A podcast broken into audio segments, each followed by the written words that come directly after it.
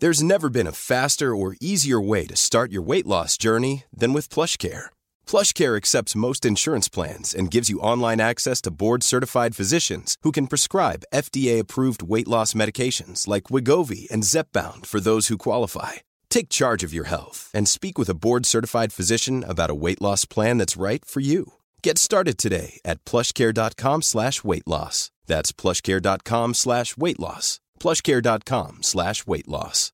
Imagine the softest sheets you've ever felt. Now imagine them getting even softer over time. That's what you'll feel with Bowl and Branch's organic cotton sheets. In a recent customer survey, 96% replied that Bowl and Branch sheets get softer with every wash. Start getting your best night's sleep in these sheets that get softer and softer for years to come. Try their sheets with a 30-night guarantee. Plus, get 15% off your first order at bowlandbranch.com. Code BUTTERY. Exclusions apply. See site for details. Ready to pop the question? The jewelers at BlueNile.com have got sparkle down to a science with beautiful lab-grown diamonds worthy of your most brilliant moments. Their lab-grown diamonds are independently graded and guaranteed identical to natural diamonds, and they're ready to ship to your door. Go to BlueNile.com and use promo code LISTEN to get $50 off your purchase of $500 or more. That's code LISTEN at BlueNile.com for $50 off. BlueNile.com code LISTEN. Eh, sitter du bekvämt där? Det, det tror du jag. Ska, sit- jag- ska jag liksom... Du får sitta hur du vill. Ja. Så, något som känns, om bara känns skönt. Eh, ja, men jag, jag tror att det här känns ganska bra. Ja. Programmet handlar om en noga utvald bok och ett samtal med dess författare. Välkommen till Lära från lärda.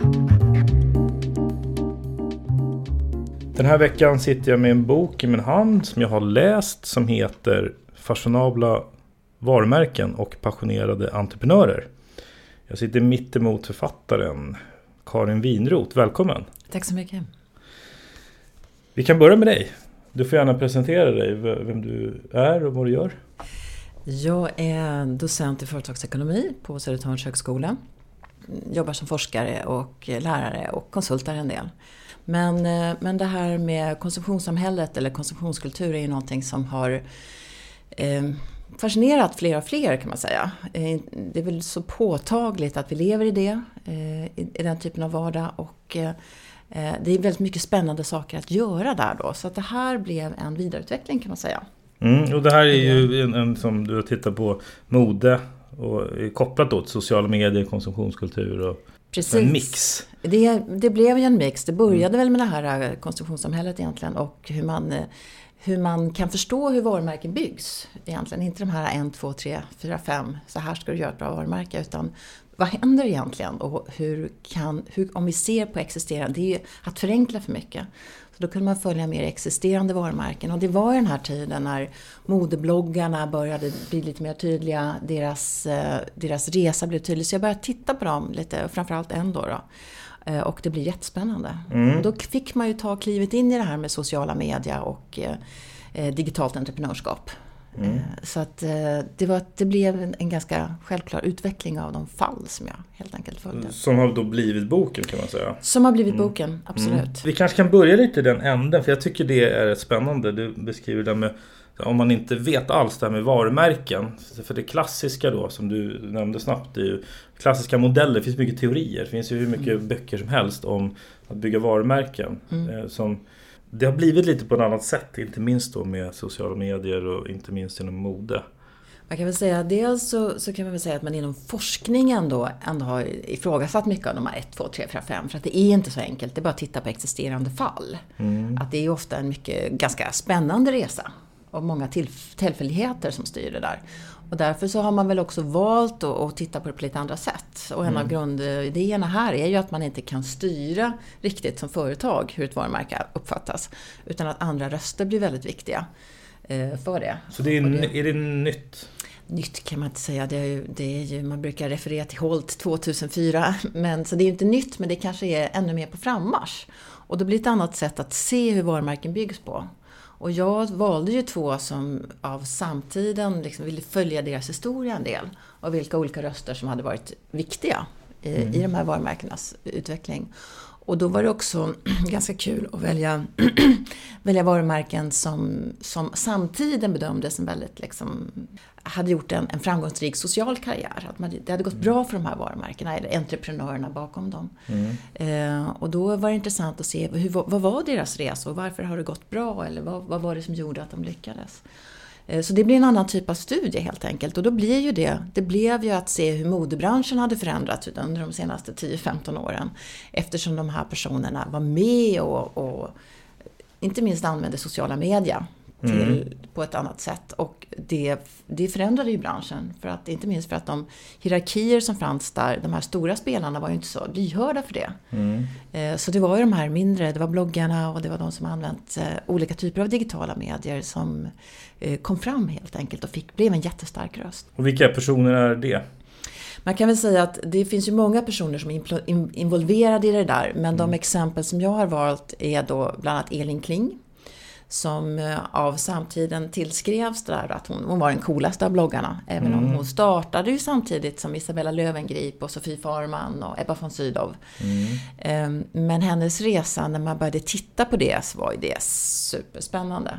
För att förutsättningarna förändras så hela vägen. Och där blev det också jätteintressant hur hon har skött sig som entreprenör och den hon har varit enormt skicklig på att ta vara på tillfällen som har dykt upp. Hon har inte kunnat sitta och planera allt det här för mm. förändringen har skett så mycket. Men hur hon har kunnat eh, använda det kapital som hon har i sociala medier till att sen liksom föra in det i Totem.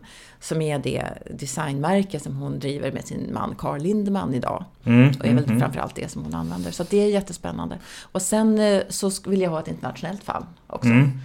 Och i början av 2000-talet så var ryskorna väldigt mycket i skriket kan man säga eh, på den internationella modescenen. Eh, och då var det också intressant att följa en av dem och då är det Miroslava Duma som jag valde som är kanske affärskvinnan bland dem och hon Elin Kling är jätteduktig men Miroslava Duma hon, hon bygger ju mer ett imperium. Det är ju mm. de här ryska takterna. Mm, så, mm. att, eh, så det var väldigt intressant. Men om man pratar om idag och den resa som de här har gjort, så handlar det ju också väldigt mycket om att vi experimenterar väldigt mycket idag. Därför att digitala media har gjort att de gamla teorierna inte håller. Det, mm. det går så fort. Eh, så att du måste experimentera mycket mer. Vilka är det som experimenterar? Men det har ju varit mycket av de här unga spelarna som tidigare då var till exempel Elin Kling och Mira Duma som testade det här med, med bloggande, med Instagram, med Twitter. Det var ju mycket tidigare med det än vad H&M var. Mm. Eller de här stora spelarna som inte riktigt, alltså det var inte deras självklara arena. Mm. Och där har ju det också förändrats. Man kan ju inte göra vad Elin Kling gjorde idag. Det är bara, det var 12, Nej, det. 12 år sedan. Men, men att, gå ut, att börja med en modeblogg idag, det är ju inte så lätt.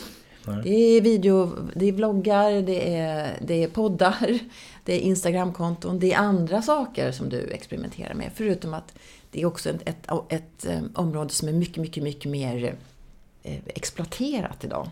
Mm. Det var inte det på samma sätt på den Men tiden. Det började, när hon började 2007 mm. eller någonting, och mm. många som började där och sen har mm. gjort karriärer. Och, och, det var en anledning av att hon var en av de första då som lite grann eh, började hitta en ny väg fram. Alltså det är väl det som... Absolut, det, det, det var ju därför jag fastnade. Mm. Valde en, en, det var intressant att titta på någon av, någon av dem och eh, då framställdes hon som coolast. Så det var väl det jag mm. tyckte var spännande. Men det är ju likadant till exempel då när, när hon gör en kollektion för Hennes Maurits som kommer ut 2011. Mm. Så är det det första designsamarbete som Hennes Mauritz gör med en bloggare. Annars har det ju varit eh, Yves Saint och Karl, mm. Eller Karl Lagerfeld i alla fall och Isabelle Marant, liksom de här mer etablerade. Mm. Men eh, för att coola till sitt eget varumärke, kanske då H&M och för att också visa att de är med på, på arenan så gjorde de ett samarbete med henne som blev väldigt lyckat. Och, och det säger hon ju själv att det öppnade mycket dörrar. Mm. Eh, men det är ju inte lika, det är ju inte så unikt idag som det var 2011. Nej. Eh, så att eh, spelplanen har ju förändrats. Och, och, och om man tänker sig då det här nya landskapet som vi befinner oss i idag. Om man tänker då ett, om, om, om vi skulle starta ett nytt varumärke exempelvis mm. inom, inom kläder eller mode eller hur måste vi tänka då annorlunda idag än vad vi hade gjort för 30 år sedan? Jag tror att det här med att ingången i sociala media är ju eh, är nog ett, ett måste idag på ett annat sätt. Eh, och det är ju extremt intressant att den, den framgång som Elin Kling då till exempel har med Totem bygger ju mycket på att hon har varit skicklig på sociala medier de senaste tio åren. Mm. Ehm, Och, eh, så där måste man hitta, nå sina målgrupper på ett annat sätt. Och idag är det så är det också så, så stort utbud så att det är inte så lätt att sikta på en målgrupp och du måste vara ganska strategisk i det. Eh, och sen tror jag att eh, alltså för, för ungdomar så är det där ett mycket mer självklart landskap. Ehm, Så att eh, vill man starta någonting nytt idag så måste man hitta, hitta vilka kanaler man kan kultivera det på. Och sociala medier idag, det är ju en del av det liv vi lever. Eh, Så att det kan man inte hoppa över.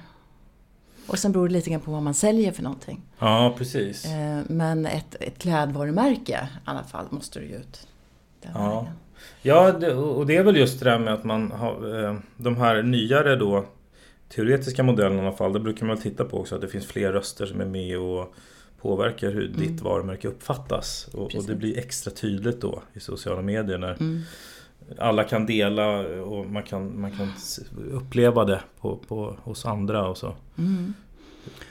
Och svårigheten är väl också att, eh, precis som man ser på deras resa, att, att det förändras så snabbt. Det är en så enorm snabb förändring Ja. i, i medielandskapet idag. Så idag är det ju så självklart med influencers till exempel. Mm. Och det var ju ändå någonting som diskuterades ganska mycket där 2011, 2012, 2012. Alla de här presenterna som de får, ska de bara kunna exponera det? Att det var liksom en gråzon och idag är det självklart. Fast man måste stå, det måste stå reklam på det. Ja vissa- precis, det kommer regler och, som i efterhand liksom, som har... Mm. Men det är också självklart att de är köpta. Det är ingen fråga liksom om det. Då. Och det är ju också sånt som eh, ja, vissa tror att det pikar nu helt enkelt. Att folk kommer ledsna på det här och då kommer det komma något nytt. Så att trenderna går otroligt fort idag. Mm. Eh, Och det är inte så lätt att förutspå. Utan man får experimentera och vissa saker kommer att gå bra, andra saker kommer kanske inte gå fullt så bra. Och det visar sig också hos de här kvinnorna, deras karriärer. De har ju experimenterat. Mm. Eh, och all, alla satsningar var kanske inte riktigt lika lyckade. Nej. Men man vågar liksom, man vågar ge sig ut på det där. Och det här med eh, konsumtionskultur som är en del av det här, eller, eller vad skulle du säga? Vad, vad är, vad är liksom hönan eller ägget? Typ, säga? Eh, ja, eh, det är väl så att det här är ju någon typ av kulturell studie i alla fall. Man är intresserad av symboler och signaler och hur vi använder dem. Ja, Din studie kring det här. Precis, Jag ja. tänkte just också att vi, att vi, brukar, man, lever i en konsumtionskultur, eller hur brukar du? Precis, ja. Så det är en förutsättning kan man säga. Att vi brukar beskriva vårat, våran kultur på, som en konsumtionskultur där att konsumera betyder väldigt mycket för oss som individer. Mm. Eh, Det, är så vi, det kan vara så vi exponerar oss. Det är väldigt mycket så som vi umgås. Eh, Vi, vi träffar människor genom, träffar vänner genom att gå på bio eller gå ut och äta. Vi träffar nya vänner genom att konsumera. Jag började rida igen till exempel för 6-7 år sedan. Mm. Och eh, fler, många av mina nya bästa vänner, väldigt nära vänner, kommer ur det där där vi först köper ridlektioner ihop och sen går och fikar ihop och sen går och köper ridstövlar tillsammans och sen går och köper, och åker på hästshower tillsammans och sen åker vi på ridresor tillsammans. Och det betyder, de betyder jättemycket för mig. Mm. Men det by, alltså mycket av vårt sociala liv bygger på konsumtion. Mm. Eh, och det är ganska självklart idag. Eh, och då blir varumärken och hur de används i ett sådant sammanhang ännu mer intressanta kan jag tycka. För det handlar inte alls bara om att man ska representera en produkt utan du kan använda det som, som signaler för så mycket. Eh, och de används som signaler i populärkultur till exempel. Går du i kläder från Isabel Marant så betyder det någonting. Eh, ehm, vilken bil du kör betyder någonting, det har det väl alltid gjort. Men, men det blir såna här klassmarkeringar som vi hela tiden läser. Och som vi kanske inte tänker så mycket på. Brukar du se det som, som något positivt eller negativt? Eller? Eh, det- eh, man, man måste väl kanske inte helt ladda det, men det är klart att lite grann varningssignaler kan det väl vara att det går ut så mycket på konsumtion kan jag tycka. Att man, vi pratar till exempel, eller jag pratar till exempel om att street style, som ju ändå spelar ganska stor roll i den här boken och för modebranschen. När street style-fotograferna eh, kom på tapeten och började eh, kunna sprida modebilder från, inte bara från catwalken, utan väldigt mycket från de som gick på de här modeshowerna. Eh, och också från gatan egentligen. Mm. Eh, och det blev stora inspiratörer och sen kunde de digitalt liksom exponera de här. Och det har varit jätteviktigt både för Irene Kling och Mirja Duma. Därför att det spred ju deras namn. Eh, och att de var sådana som, som fotograferna gärna ville plåta. Och till att börja med så var det ju en arena för kreativitet. Men det är ju helt, det, öppnar, det är de ju öppna med liksom att nej men det är helt köpt nu. Och det har Man, blivit det nu? Precis, och det är fem sex år sedan. Uh-huh. Så att i alla fall kring, kring modearenorna så har du, liksom, du har betalt för vilka kläder du sätter på dig. De söker upp platser som ska vara snygga. Så det har blivit en, en, eh, en annonspelare. Och det är ju många av de här, om man pratar om influencers idag, va, så börjar de med som ett in, en Instagramkonto kanske. Men de fortsätter ju som reklampelare. Och det kan ju vara lite obehagligt tycker jag, när allting blir kommersiellt. Mm.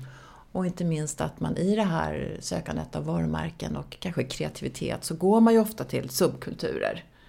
Uh, och det kan vara liksom dans, det kan vara hiphop, det kan ju vara de här ganska fattiga områdena egentligen. De har ju stått för många av de här stora trenderna. Uh, och sen exponeras det kommersiellt. Och det, mm. uh, det, det, är ju kanske bra om det finns arenor i våra liv som inte är kommersiella. Mm. Ja, och sam- precis. Och samtidigt är det här en bransch som också hela tiden behöver nya. Det, det, kan ju liksom inte stanna heller. Det behövs ju. Det är liksom ett evigt hjul. Som, det blir intressant att se vad som händer härnäst hela tiden. Det måste ja, men, ju... ja men precis, och det tycker jag är ganska roligt med Mira att kommentera det då, när de är så hippa, de här ryskorna då, 2012, 2013, 2014. Ja, de, de behövde någonting nytt va, och ett tag så var det vi. Ja. Eh, så hon var ju så medveten om det. Ja. Och modebranschen, vill du säga något om hur den har som bransch förändrats? För den har ju hänt väldigt mycket i... Alltså många av de här, flera av de här lite mer jag vet inte, kreativa branscherna slog, jag vet inte, förändrade ju förutsättningarna väldigt mycket med digitaliseringen. Eh, filmbranschen, musikbranschen. Och inom mode så till att börja med så var ju de här modebloggarna, de sågs ju bara liksom, det var helt ointressanta personer. Och det har ju varit en bransch där det har varit väldigt tydliga hierarkier och du jobbar länge och det är väldigt coolt så att du får kanske dåligt betalt för Inom mode just? Ja, inom de här stora modehusen, inom modemagasinen. Mm. Eh, The Devil Wears Prada kanske, en film som du har sett kanske? Nej. Nej.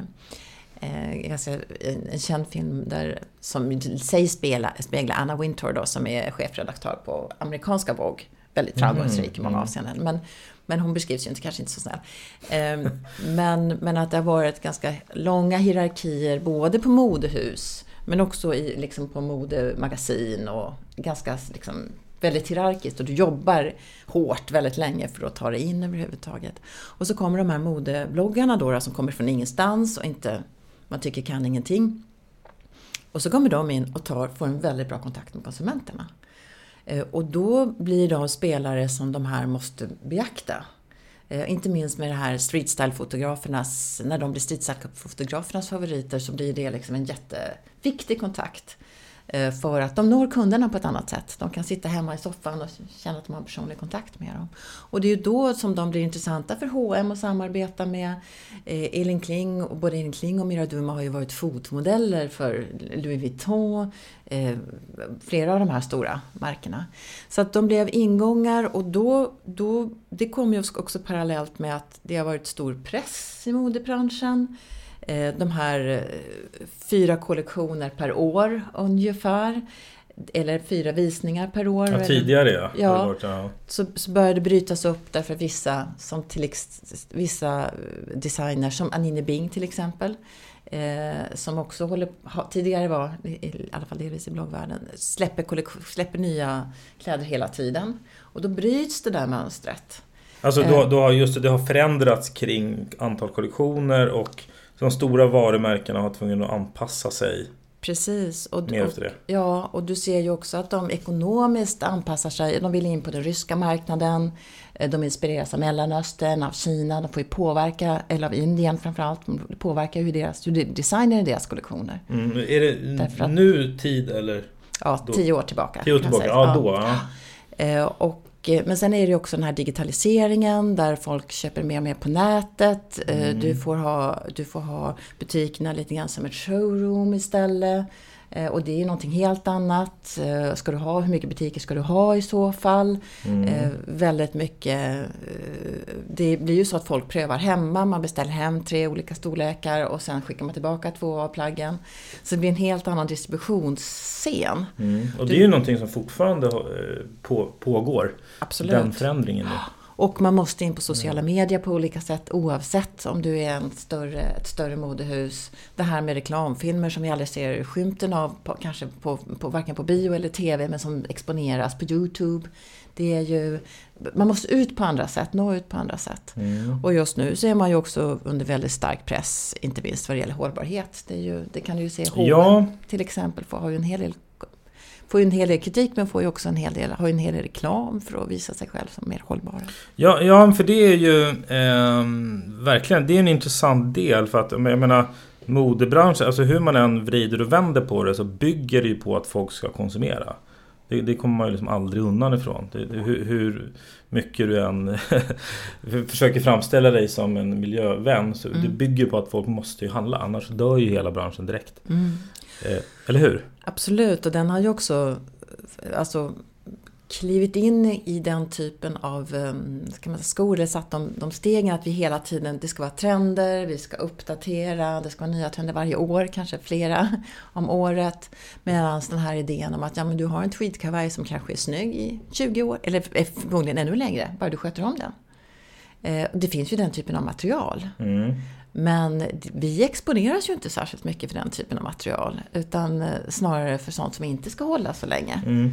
Därför att det, det, är, det blir, inget, det blir inga, ingen snurr på, på ekonomin om vi inte fortsätter att handla och handla och handla. Mm. Och där har väl den pressen från modebranschen liksom mer och mer flyttat in. Att eh, de här trenderna går bara fortare och fortare. Mm.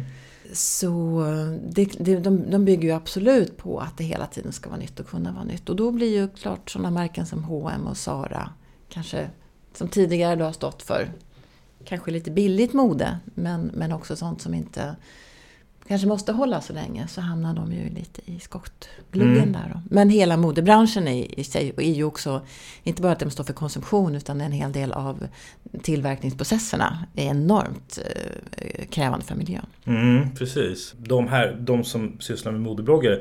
Dels så står de ju någonstans för att det ska konsumeras. Står också för en, en utseende kultur. Att utseende är viktigt. Det, Så att det är två ganska alltså, värderingar som, är, som man liksom inte kommer ifrån. Mm. Ja, verkligen. Eh, så man, man också kan, jag vet inte om de blir ifrågasatta kring det. Eh, eller, eller, liksom, eller får svara upp till det. Om du förstår vad jag menar. Nej, jag, tr- jag vet inte riktigt om de eh, ställs till svars för det, men de blir ju en del av det maskineriet. Och modebranschen är ju ganska utsatt, kan man säga. Ja, just ja, nu. ja, som bra, precis. Eh, Och det här utseendefixeringen, det är klart att de är en del av det. Eh, och att de eh, präglar oss, eh, vidare präglar oss i det. Då. Så att det gör de en del av och kanske också jag tror att vad de kanske var ännu mer kritik för är ju det här att man också visar en så speciell sida av sig själv. Ja, just det, man bygger en... Man bygger en image egentligen som kan vara ganska långt ifrån den du är. Men vi har ju lite svårt att förhålla oss till det. Mm. Utan vi tror på den där sidan och väldigt mycket av, väldigt mycket av de bild, modebilder du ser idag är ju retuscherade. Så du kan ju inte se ut på det där sättet. Nej. Ehm, så, men det är väl nog mer modebranschen kanske än, än individuella influencers så vet jag vet. Mm. Där är det väl lite mer de här kritiken om köper du följare eller hur når du ut och, Mm. och det här vilken acceptans har man för att folk är köpta. Liksom, Mm, precis. I'm Sandra, and I'm just the professional your small business was looking for. But you didn't hire me because you didn't use LinkedIn jobs. LinkedIn has professionals you can't find anywhere else, including those who aren't actively looking for a new job but might be open to the perfect role, like me. In a given month, over 70% of LinkedIn users don't visit other leading job sites. So if you're not looking on LinkedIn, you'll miss out on great candidates like Sandra. Start hiring professionals like a professional. Post your free job on linkedin.com/people today. Burrow is a furniture company known for timeless design and thoughtful construction and free shipping, and that extends to their outdoor collection. Their outdoor furniture is built to withstand the elements, featuring rust-proof stainless steel hardware, weather-ready teak, and quick-dry foam cushions. For Memorial Day, get 15% off your Burrow purchase at burrow.com slash ACAST and up to 25% off outdoor. That's up to 25% off outdoor furniture at burrow.com slash ACAST. Millions of people have lost weight with personalized plans from Noom, like Evan, who can't stand salads and still lost 50 pounds. Salads, generally, for most people, are the easy button, right? For me, that wasn't an option. I never really was a salad guy. That's just not who I am. But Noom worked for me. Get your personalized plan today at Noom.com. Real Noom user compensated to provide their story. In four weeks, the typical Noom user can expect to lose one to two pounds per week. Individual results may vary. Men om vi, jag tänkte bara om vi, berättar lite om just Elin Kling och, och um, de andra här. För, för vad är det egentligen som um, gör hennes så intressant? Vad är det hon har gjort bra? Ja, det är ju, det får man väl se som, som eh, värdering. Man kan väl göra saker på olika sätt. Jag valde henne för att samtiden tillskrev henne rollen som coolast. Ja. Helt enkelt. Och att hon, de pratade om henne som termer att hon var den första som gjorde en modebok av kvalitet och också att hon är en, en typ av person som och i alla fall kan, kan skapa en persona som vi beskrivs i boken, alltså en, en, social person som du kan, eller en, ja, en, en, typ av mask i alla fall som du kan visa utåt. För att vem Elin Kling är egentligen, har, det, då måste man ju känna henne för att veta det. Eh, och jag har inte träffat henne utan det är ju egentligen det här, det bruset som är kring henne som jag har varit intresserad av. Men hon var extremt skicklig på att skapa en sån persona som då tillskrevs dels att hon hade bra kontakt eh, kunde liksom visa sin person på ett sätt som, som attraherade många. Hon hade en klädstil som låg i tiden. Hon, hon fick bli en typ av, ja, man, man ville kopiera hennes stil helt enkelt. Hon hade bra känsla för vad som kommer. Mm. Och också skicklig på att eh, på ett lagom personligt sätt presentera sig. Mm. Eh, så att man ändå får en känsla av att det är en person och samtidigt inte att det inte blir problematiskt. Men, men hennes, eh, hennes Eh, verkliga skicklighet tycker jag ligger också i det här hur hon har kunnat experimentera i den här väldigt liksom det är ju ändå vilda, var ju vilda västern, inte minst när de började experimentera och eh, tagit sig fram där på ett bra sätt. Och hon har ju inte bara eh, varit en framgångsrik bloggare, hon har varit duktig då som entreprenör också. De, tillsammans med Christian Remröd så skapade de bloggportaler, först i Sverige Fashion Networks hette den som de hade i Sverige. Den som började? Ja. Eh, och då var det en ny idé för att inte bloggarna helt enkelt bara skulle få massa prylar hemskickade.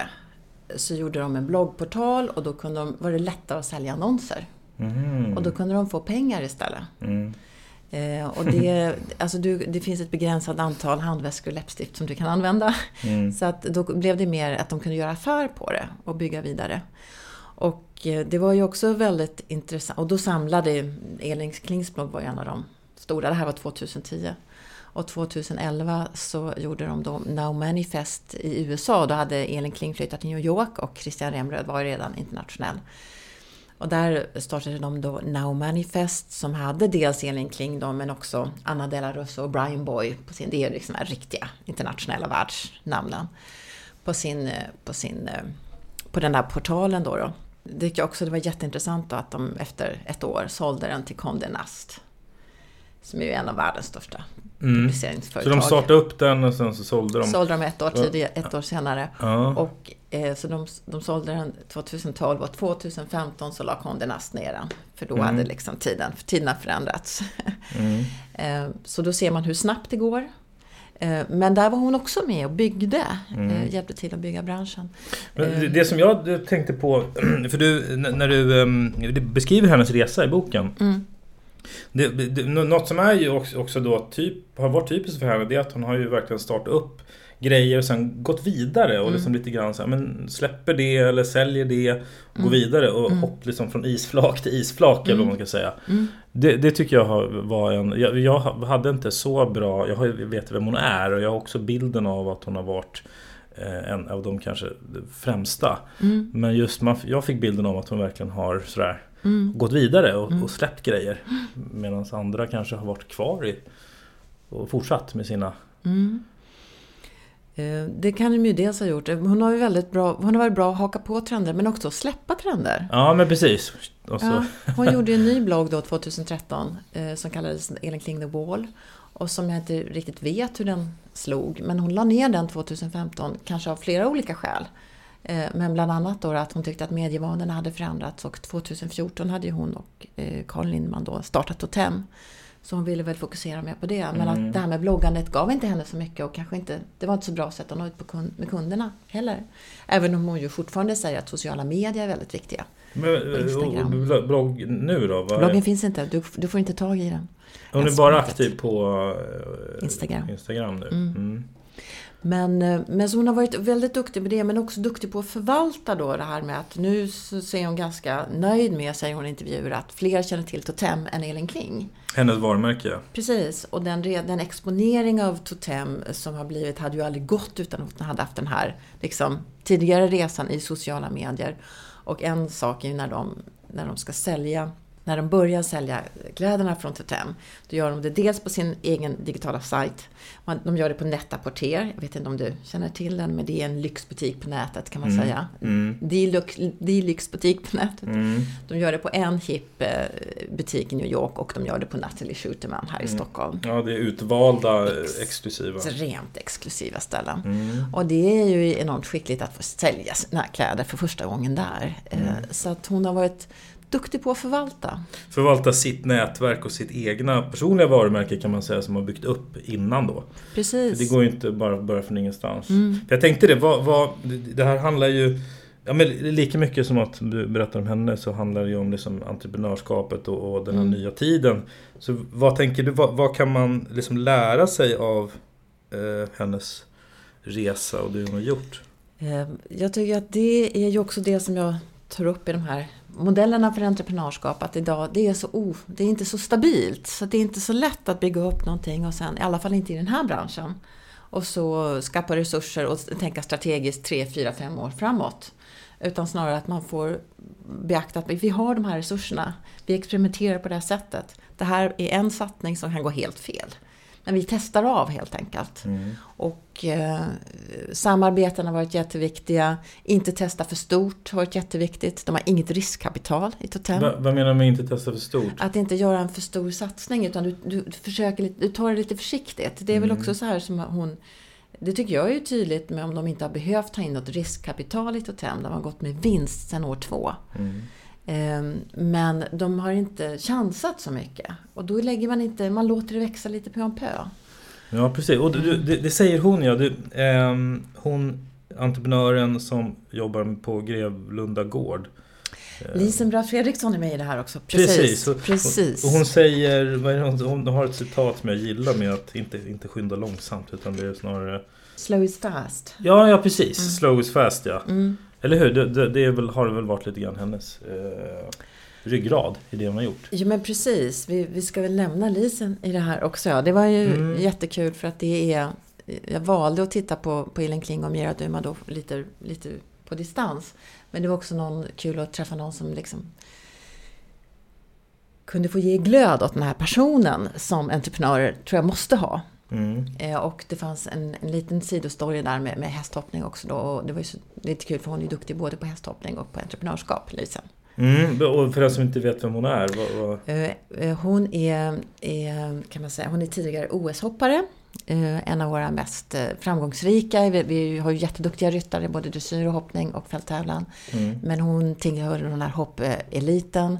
Och kan man också säga hennes man då, Peder Fredriksson, väldigt, har varit väldigt mycket skrikigt och är väldigt känd.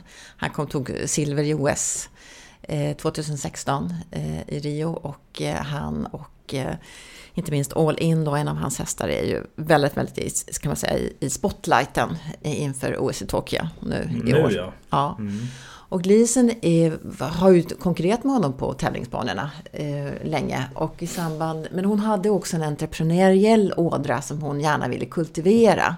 Och de har också tre barn tillsammans. Så att det blev väl inte så lätt det där med att rida omkring, att resa runt eh, två stjärnor med tiden. Och så ville hon också göra det här annorlunda. Hon är ju väldigt rolig för att hon är Alltså de köpte den här, den här gården, Grevlunda, eh, som ligger då i, i Skåne, eh, där de har sitt, sitt stall och sina eh, träningar. Och det gjorde de för den, när hon sålde sin första OS-häst. Mm. Eh, och det är ju lite coolt att först ta fram en häst till OS-nivå, det är inte så lätt kan man säga. Och sen ha mage att sälja den. Mm. och då, hon är ju känd då för att vara exceptionellt gott öga för, för hästar. Men hon Eh, tycker jag också är väldigt rolig för att hon illustrerar hur man kan bygga upp eh, sidoverksamheter. För det här är ju Grevlunda, där sysslar de dels då med att hitta hopptalanger och driva fram dem när det gäller hästar. Mm. Förvalta det, den talangen hos dem. Och sen är det då Peder som har mycket sponsorer, bland annat H&M eh, som gör att han hela tiden kan syssla med att egentligen försöka bli ännu bättre. Och han eh, är, tillhör ju den absoluta världseliten. Men för att göra det så måste man ju jobba. Eh, och han har ju... Det är ganska spännande att se liksom häst... Hästmat, så här, eller det antalet hästar som har till förfogande som ligger på den här alldeles högsta toppeliten. Mm. Jättespännande. Mm. Och, och, hur kommer så att säga det digitala och det eh, entreprenörskapet in? För hon har ju också de har startat liksom business Precis, hon, och det är spännande för det där kring Grevlunda då är en business men sen så har hon liksom lite en, en liten bukett kan man säga. Get the Gallup är en digital handel som hon startade 2016 tillsammans med ett par vänner eh, som ses nog lite grann som, som den coola digitala butiken på nätet. Mm. Vad det gäller man kan säga både häst, hund och hundprodukter och också en del inredning. Mm. Mm. Och det är ju för, det är för ryttarna också förstås. Mm. Så den har gått väldigt bra. De, hon sysslar med och har väl introducerat det här med eh, i samarbete med andra en hästaktion eh, för unghästar där man löshoppar treåringar en gång om året och då måste man först ha en ganska bra urval av hästar som överhuvudtaget ska, ska komma till försäljning. Mm. Eh, och, och sen så löshoppar de dem då för att se hur de rör sig egentligen. Eh, och det intressanta med den är väl att många av de hästar som har sålts där har det också gått väldigt bra för. Det här med att köpa rätt hästar är ju extremt och har blivit ännu mer en internationell mm. Eh, handel. Och det är ju jättekul att man kan hitta bra hästar i Skandinavien tycker jag, eller i Sverige. Mm. Eh, och sen har hon varit med och arrangerat årliga tävlingar. Jönköping Horse Show heter det nu. De ändrar namn där emellanåt på de här sakerna. Eh, och så den, det är också här ganska, en arena, som lite allround-arena kan man säga, där både eliten och yngre hästar mm eh, finns med. Och det är både dressyr och hoppning och, eh, och eh, fälttävlan. Eh, och sen finns, finns ju också Ride News nu då, som är en, en digital nättidning kan man säga. Så hon, hon startar upp redan. mycket digitala plattformar? Precis, och hon, hjälper, hon gör ju det i samarbeten hela tiden. Hon står ju inte själv i det. Nej. Eh, men det är, en, det är, en, och, och det är intressant, tycker jag. Hon är ett intressant exempel på hur en entreprenör fungerar. Mm. Man ser möjligheter där andra kanske inte ser dem, men man orkar också driva igenom det. Och eh, inte minst de här som vi har nämnt nu då, de, är ju, mm. de stöttar ju varandra. Liksom. Det förstärker varumärkena varandra.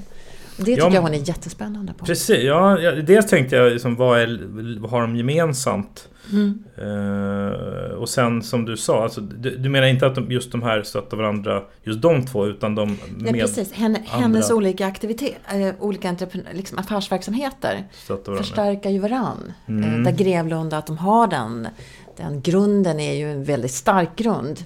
Och då kan man koppla det till Get the Gallup och, mm. och, och, så. så och precis som Elin Kling med sitt egna varumärke, sen de startar ett, ett separat varumärke, nytt klädmärke, så, så har ju det som fått stöttning av hennes personliga Precis, hennes resa in i sociala medier. Ja. Eh, men, eh, så. Men, men där tycker jag det, mm. det är mm. tydligare hos, hos Lisen Bratt ja. Fredriksson mm. än hos Elin just det. De har lite olika karaktär tror jag, ja. för olika branscher.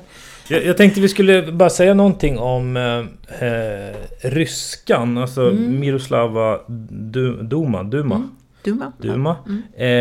Eh, för, som lite grann får... Du är ju, det är ju flera ryskor som lite grann du, du beskriver och så här, men, men vad också som har hänt med på den arenan så att säga, den liksom mm. ryska modevärlden. Mm. Det är kanske det som är det mest, liksom, det är ett ganska stor, mycket som har hänt där som du beskriver. Verkligen. Och Och eh, nej, de, de kom ju in, kan man säga, sådär 2010, 2011, 2012 så blev de här, ett grupp av ryskor som började synas på de här internationella modevisningarna, blev mer och mer spännande. Mm. Och man har beskrivit det som ett tronskifte 2012 när Style.com, som är en sån här jätteviktig då, digital eh, media, när de valde Look of the Year och valde, inte Mira Duma, men, men Iljana Ser- Sergenko, som, som eh, då är en designer Eh, och, ham- och då kom de liksom i fokus ännu mer. Och de är en lite, också lite spännande gäng då. De är designers, de är modeller, de är... eh, Mira Duma då är ju mer kanske en affärskvinna. Eh, men de kommer också från ett Ryssland som eh, har varit i förändring. Det finns väldigt mycket pengar. Flera av dem är gifta med enormt rika män. Och Elena Perminova till exempel, som är en väldigt känd modell, har kommit att bli... De kommer egentligen från ganska enkla förhållanden från början.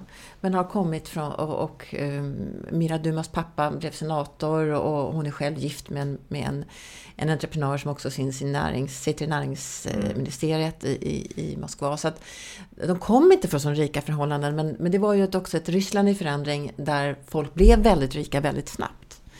Och, och, och du nämnde också tro, äh, tronskifte. För det är ju lite grann också som då i modebranschen i övrigt i Sverige också. Så, alltså, Men, men, men tror jag, det är också på grund... Alltså sociala medier har varit en, en, en avgörande faktor även där.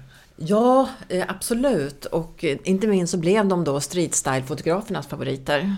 Så att det klev in väldigt, väldigt tydligt. Mila Duma tyckte att hon var egentligen journalist på, på modemagasin. Mode, eh, modemagasin. Men hon såg det digitala som en möjlighet så hon startade tillsammans med en, en väninna då eh, eh, byrå eh, 24-7 som 2011 som var ett, då ett, skulle vara ett livsstilmagasin på nätet med det nyaste, inte bara inom mode utan också kultur, arkitektur, film. Och den där bara exploderade. Så att eh, den blev jättepopulär och då är ju inte det bara Europa utan då är ju det Azerbajdzjan, Kazakstan, eh, Mellanöstern. Det är ju liksom, de, de har ju andra kulturella, kan man säga, relationer till dem. Så, så det digitala blev jätteviktigt och den där blev extremt populär. Och de har startade sen, den finns på 11 språk på fyra kontinenter. Så det är ju en megastor sak, kan man säga. Eh, Och i samband med det här då så om du tittar jämför deras Instagramkonton så är det ju inte det är Elena Perminova som har den kanske den största av de här i det här gänget med 1,9 miljoner följare. Eh, och Mira Duma har 1,6 miljoner. Men det är ju stort. Det är ju jättestora eh, konton.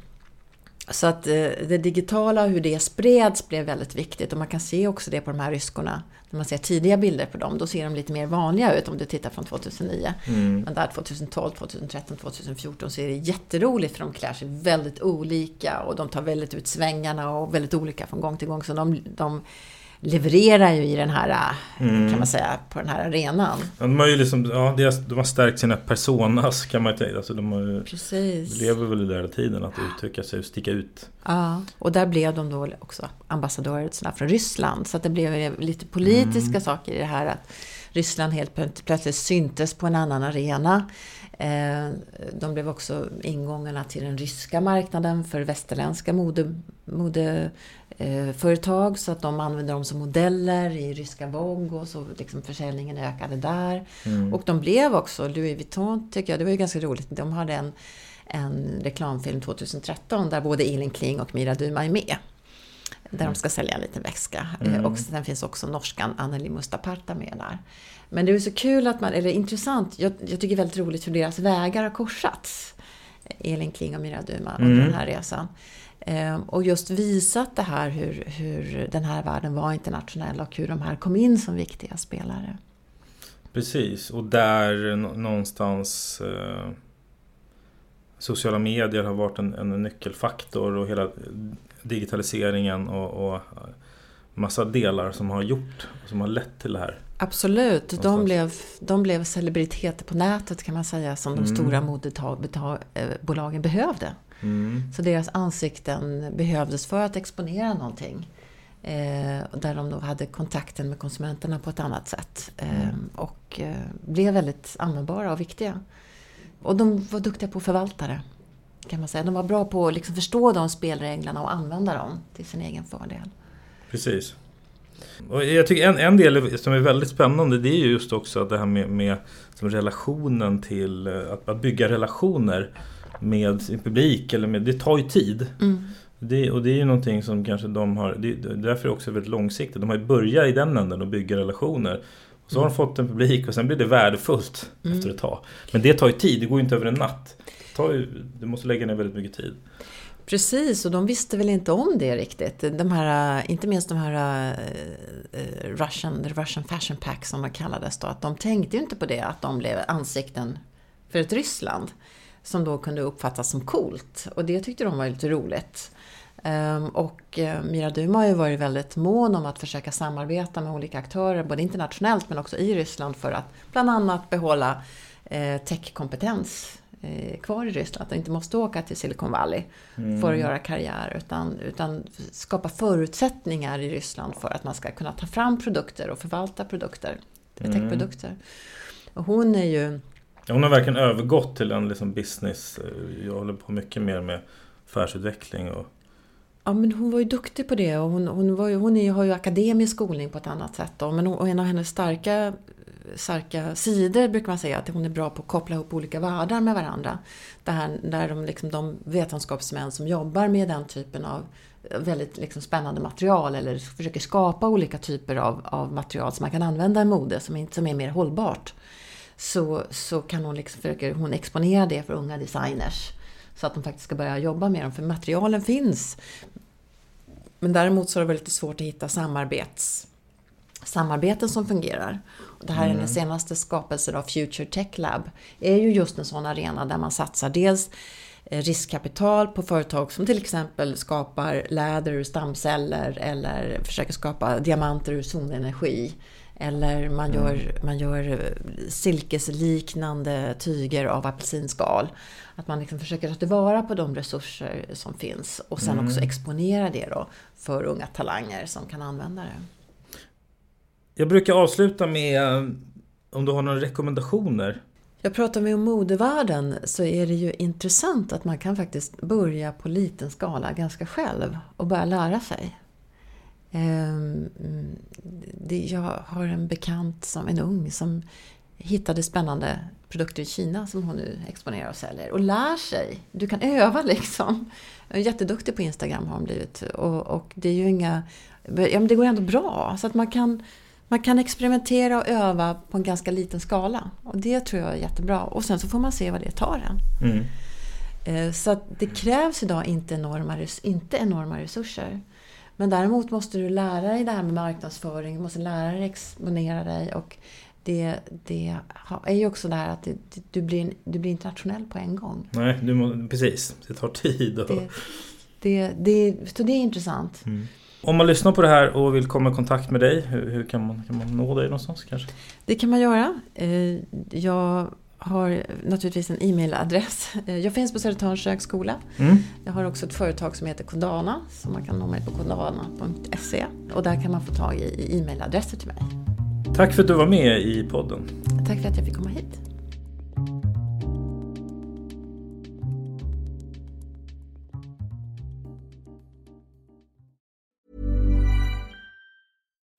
Imagine the softest sheets you've ever felt. Now imagine them getting even softer over time. That's what you'll feel with Bowl and Branch's organic cotton sheets. In a recent customer survey, 96% replied that Bowl and Branch sheets get softer with every wash. Start getting your best night's sleep in these sheets that get softer and softer for years to come. Try their sheets with a 30-night guarantee. Plus, get 15% off your first order at bowlandbranch.com. Code BUTTERY. Exclusions apply. See site for details. Even when we're on a budget, we still deserve nice things. Quince is a place to scoop up stunning high-end goods for 50 to 80% less than similar brands. They have buttery soft cashmere sweaters starting at $50, luxurious Italian leather bags, and so much more. Plus, Quince only works with factories that use safe, ethical, and responsible manufacturing. Get the high-end goods you'll love without the high price tag with Quince. Go to quince.com slash style for free shipping and 365-day returns. Even when we're on a budget, we still deserve nice things. Quince is a place to scoop up stunning high-end goods for 50 to 80% less than similar brands. They have buttery soft cashmere sweaters starting at $50, luxurious Italian leather bags, and so much more. Plus, Quince only works with factories that use safe, ethical, and responsible manufacturing. Get the high-end goods you'll love without the high price tag with Quince. Go to quince.com/style for free shipping and 365 day returns.